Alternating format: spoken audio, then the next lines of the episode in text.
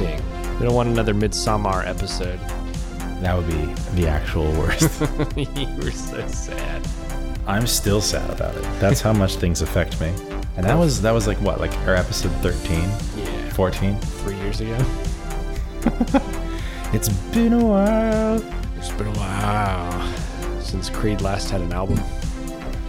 I don't know. Maybe I don't there's think some that's Creed. a lot of those. What? it's not Creed. No. Who is it? It's someone like insane. It's like What? It's- Googling. It's been a while. it's by Stained. Yeah. It's been a while. Is that like the guy from Creed's side project? probably? That's funny. the guy from Creed. So we're here today, Gabe. It's very echoey in here. Yeah, acoustics are suboptimal. I can't I can't promise anything. We'll Just just hold your hands up like this. This cast, to catch yeah. the sound. We're here today to talk about a movie. But before we talk about that movie, We're gonna talk about something else. I want to mention Gaspar Noé, Uh, Gaspar Noé. a very a very fantastic art house director named Gaspar Noé. Uh, he directed a movie called Vortex, and I fully wanted to watch it and cover it on this cast, but we didn't get to it. I, in fact, had a huge laundry list of movies that I wanted to cover on this podcast. His podcast. I almost said popcast. Popcast. like a moron. I, I still can't stand our name. it's in the name. Anyway, that I wanted to cover on this podcast um, until I decided we c- we can't we can't watch everything, but we are going to do a couple throwback episodes along with Decision to Leave that you just heard. We're going to do Memoria today, but I wanted to acknowledge Vortex and say that I still plan on seeing it at some point Yeah. because it looked cool. Now 'Cause- that we've gotten it out of the way, we'll probably watch it tomorrow. yeah it was essentially it essentially from the trailer looked like a split screen narrative so the whole thing is in split screen the whole time the left half of the screen you're watching one character the right half of the screen you're watching another and it was also shot on film i think and that Yeah. also gave it an aesthetic and also made it super cool and interesting so yeah we're not going to cover it on this podcast One of several movies that were actually released in 2021, but we were going to record last year. And never This was did. all, yeah. Well, That the, one, The, the thing is, Memoria. is that they came out, they hit the the macro theaters widespread in 2022. Well, yeah. Even then, it was I think pretty small release. Speaking of a small release, we're gonna we're covering Memoria today. Speaking of a small release, we got Gabe on the cast Yeah. today. Hi, Gabe. Memoria. Memoria. Let's talk about Memoria. All right, Memoria. Who directed Memoria, Gabe? I'm glad you asked, Stephen. This might be the hardest name we've ever had to pronounce on the podcast. Luckily for me, I did some. Really, that's weird because you pronounce some really hard names. Yeah, they only get worse over time. Not to your avail either. No, no, no. But I did some light research today. Like reflective or what- what no, no, kinda way? no. Just specifically on how to say this name Oh, okay. of this director, Apachowpong. Don't laugh. It's not the way that you're saying it. It is. No, it's how you look when you say it. Because you're so insecure and I'm doing like you hand put your you put movements, your hand up in the air like is gesticulations. it aperture? I speak with my hands. Aperture. I'm a- Apachowpong. All right, keep going. That's his first name, Apachapong. you did it again. I know, I have to. keep going. We rastical. Oh, there's more. there's more. Oh my goodness. We this is so insensitive. I'm not insensitive toward this director. This uh, I- I'm not going to say his name. I'm going to say the director it's of Memorial. spelled just as uh, crazy as, as it's pronounced. Uh, but he is show, me, show me really quick. oh god. we we rastical. We're a- oh we're rastical. We yeah. rastical. We're rastical.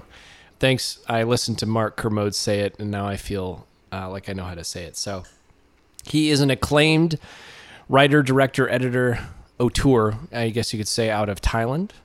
And Can you name some other things he's directed? Yeah, of course. Was m- most, I think, famous probably, you know, famous within that community of filmmakers and cinephiles would be Uncle Boonmei, who can recall his past lives. Sounds like a 2010. Last Airbender character. Yeah, all of his movies are like this. They're all very slow and meditative, and um, there's a lot going on that's hard to parse out while you're watching it. But I think they're very rewarding. I was joking about that, by the way, because there's a character in Last Airbender called Boomy, Boomy. and you said Boomay, so I was it was kind of like a joke. Yeah.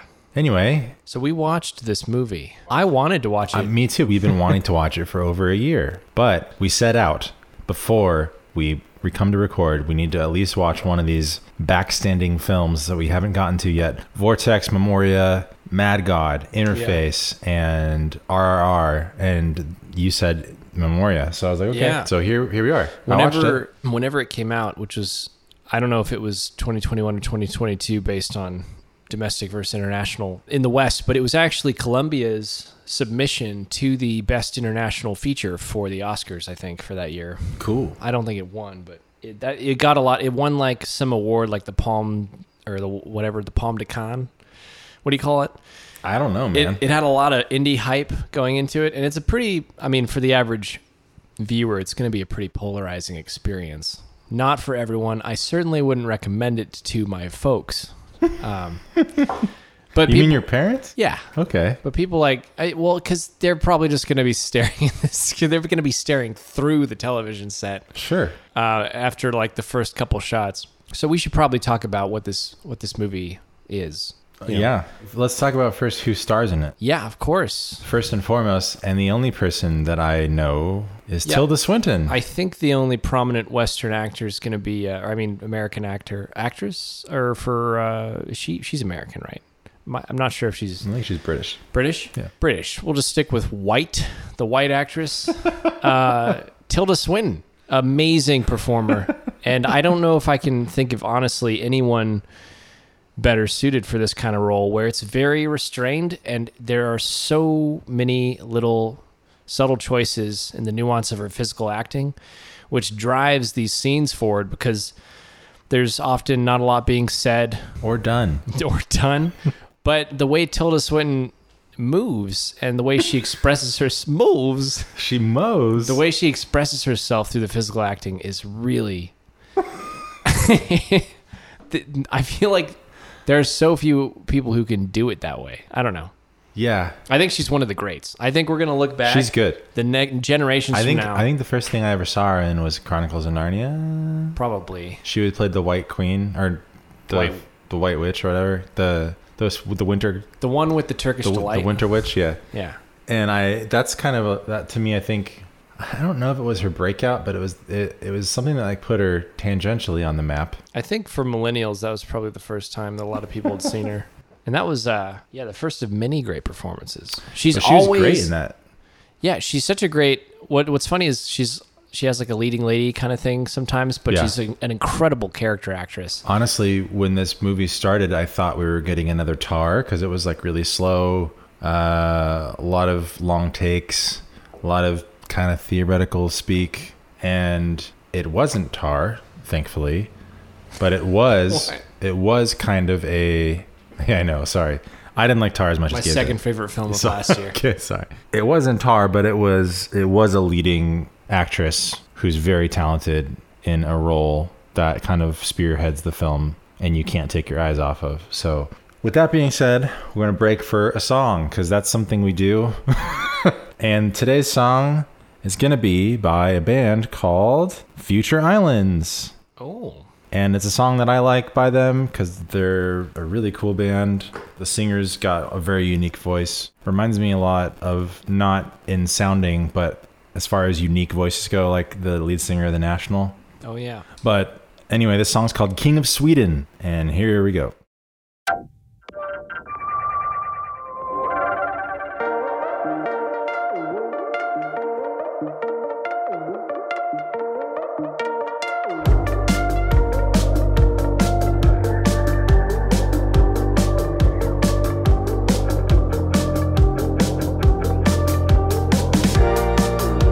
I was on the F train, thinking about a holiday.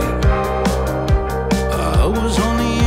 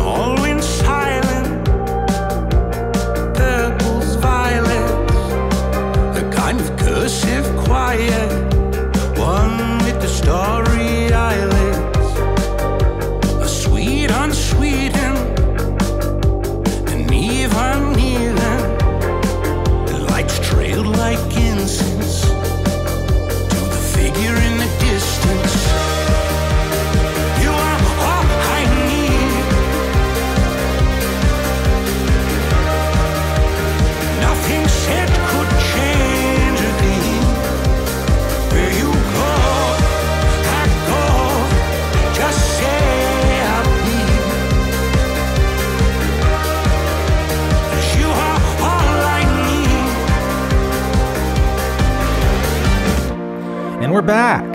Do you remember uh, Future Island's track in Titan? Yes. That was I do. actually the first time I'd heard him. Oh, And I really? was so taken by that scene there where they're like dancing in Yeah, slow yeah. motion with the Yeah. strobing lights. Yeah, there were some cool scenes in that movie. You hated that movie. Anyway, Memoria. What is Memoria? Memoria. Memoria.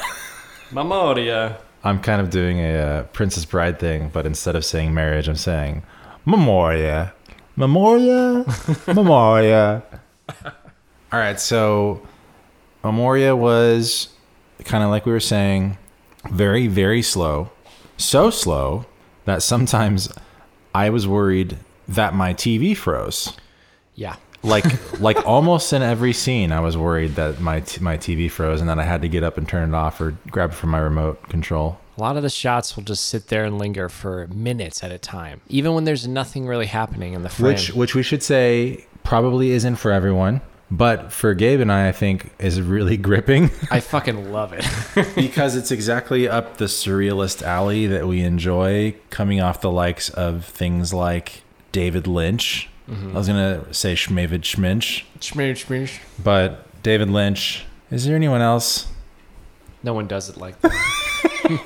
Apichat Pong. it's just him yeah, it's him and, and uh, Apichat Pong. Yeah. No, no. There's there's there's many other surrealist filmmakers. So many that I probably couldn't even name all of them. But um, The review slash analysis that I listened to today called it um, kind of like ambient filmmaking. Not to say Yeah. that there's not much going on, but that there's so much going on, but it's so quiet and still and restrained that you have to kind of like be not just paying attention, but you have to like be intentionally like analyzing what's going on. You have to be sure, clever with the filmmaking as an audience member. sure.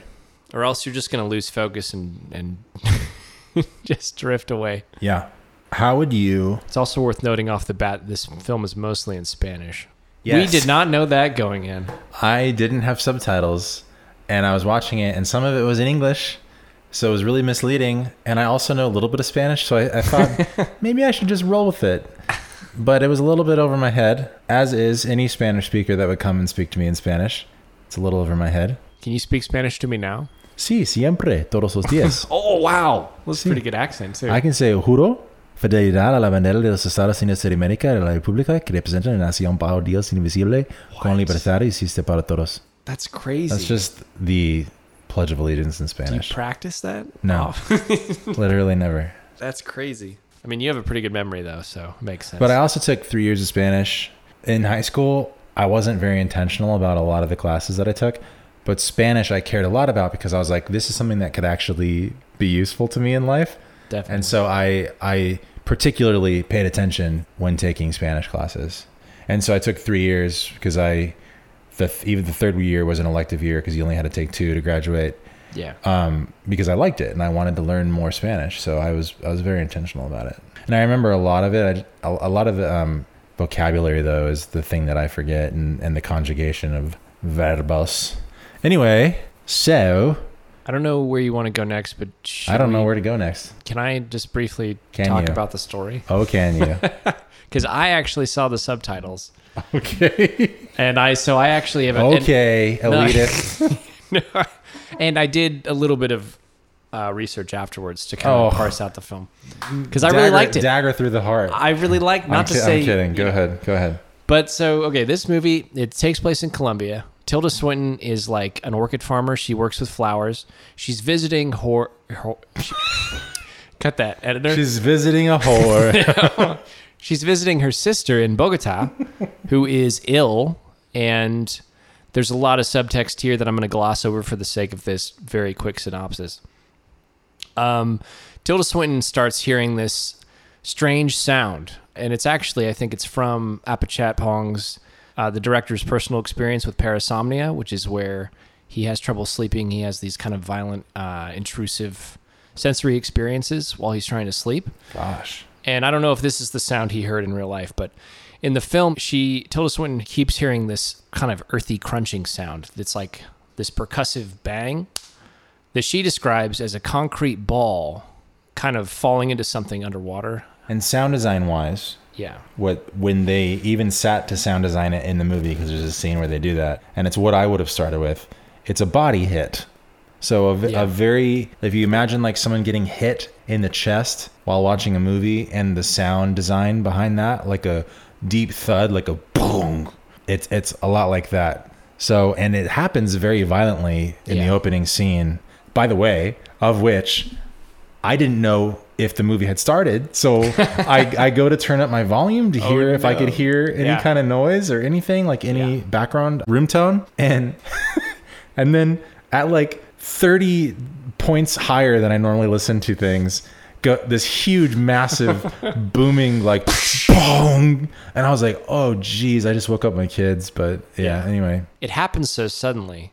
And this this movie is all about before you get into themes and subtext and stuff. It's all about sensory experience. And so a lot of everything from that sound down to the room tones, it's very intentional and I recommend you watch this either at a loud volume, not loud enough to disrupt your sleeping children, but maybe with headphones on, something like that. I I think it'll amplify the effect of the movie. yeah, well, Anyway, Tilda is in Colombia and she starts hearing the sound. It's very problematic for her. She thinks she's starting to go crazy, and so the two and a half two two hour runtime is following her kind of through the course of a few, you know a few days to a couple weeks of her life as she's trying to discover the nature of the sound. Towards the end of the movie, that leads her to this farm. She keeps hearing it too. Yeah. In different scenes, she's like sitting at a at dinner with some friends or something, and much like that. Yeah, There's there's literally fireworks going off right now because my neighborhood never stops celebrating Fourth of July. Fourth But- of July all year long. Yeah, but um, she's sitting there at dinner and she keeps hearing this this banging sound over Yep. and over again while people are talking. They're trying to talk to her, and, and she just keeps hearing the bong, bong. Yeah. And it becomes more frequent and more intrusive to the point where she ends up finding herself uh, on this farm in the jungle with a gentleman who kind of explains to her more or But less. how does she find herself there? I don't remember. Well, that's that's the thing about this movie, though. I want Yeah. to just make a point It's of like a dream. before we move on is you don't really know how things are happening or why they're happening most of the time. I just want to make that clear. It's very long, slow. you don't know how she ends up to different places. You kind of there's a lot left open to the mind of the viewer. Anyway, keep going. So she finds herself in the jungle, yeah, I'm jumping over a lot of things. Like Yeah. she meets a lot of people, but like Mario, yeah, and I don't want to give away. because he jumps over a lot of things. I'm just kidding. didn't expect a Mario Memorial reference. Mario, Memoria. It's a Memoria. It's a Memoria. Luigi. Uh, Tilda Swinton would have made a great Mario. I just want to say. Okay, Missed you opportunity. said it. yeah, and I'm not going to reveal. I don't think for the sake of this podcast we need to talk about exactly how this movie ends. I if this sounds vaguely interesting to to you listener, it's worth peeping. The end of this movie is, is crazy. And if you've stuck with it through f- an hour and 45 minutes, I think the last 30 minutes are pretty rewarding. It ends with uh, more or less explaining, like, there is ambiguity, but you get to learn kind of like what the nature of the sound is. So it's pretty cool. But there's a lot going on in this movie And- about. And, even that's still vague, though, too. Yeah, but you do get to see it, what is making the sound. so there, That's you, true. you get that much. You do get that much. Sometimes that's more than David Lynch would give you. That's true. And it leaves you still in a vague place. Yeah. But I, I would say uh, 7.5, 8 out of 10 for me. Yeah, I was actually going to give it an easy eight.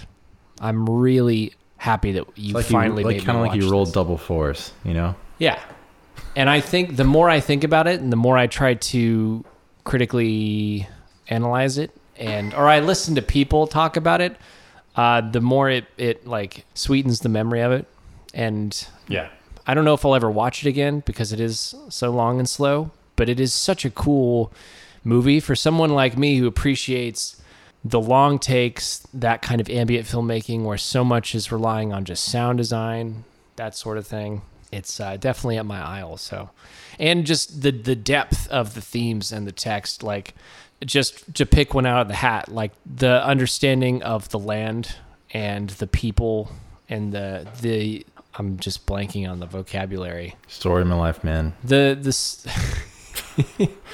the coming together of those uh, forces Like a lot of this movie, it's talking ab- that one of the metaphorical like The merging, the unifying. yeah, the merging concepts here is like the history of the land and people's relation to it, uh, Hmm. and how humans are kind of like growing out of sync with you know the earth and with each other, and we're kind of losing every, we're losing our grip on reality and uh, a lack of understanding for our surroundings and our environment and how that's ultimately a negative thing Mm-hmm. and causing a lot of bad stuff like cognitive dissonance and how that can was affect it was it a little bit like Bardo in that way? it was, yeah.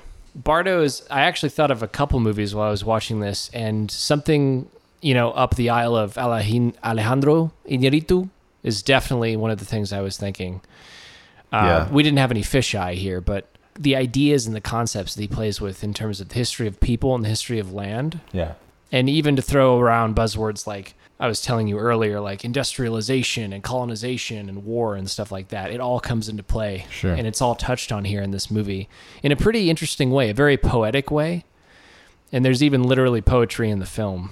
Um, so that's pretty cool. It very art house, you know, again, not for everybody, but very cool for the cult pop cast, I think. Yeah, so there wasn't much of a score here. There was uh, someone credited for a score, but honestly, I think there was probably only diegetic sound in the film.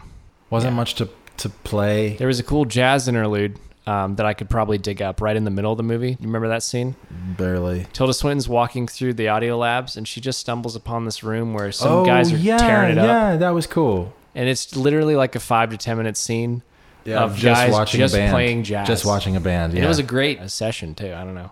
I think, but that was also an analogy for like how important sound was in this movie. Yeah. And, and the importance that that played. So it really carved out the space for listening. So yeah, let's find up that number or find that I'll dig it up. piece of music I'll dig it up like and we'll they. play it right here for just for Gabe. Thanks. Your, Thanks. You're, your welks. you're welcome.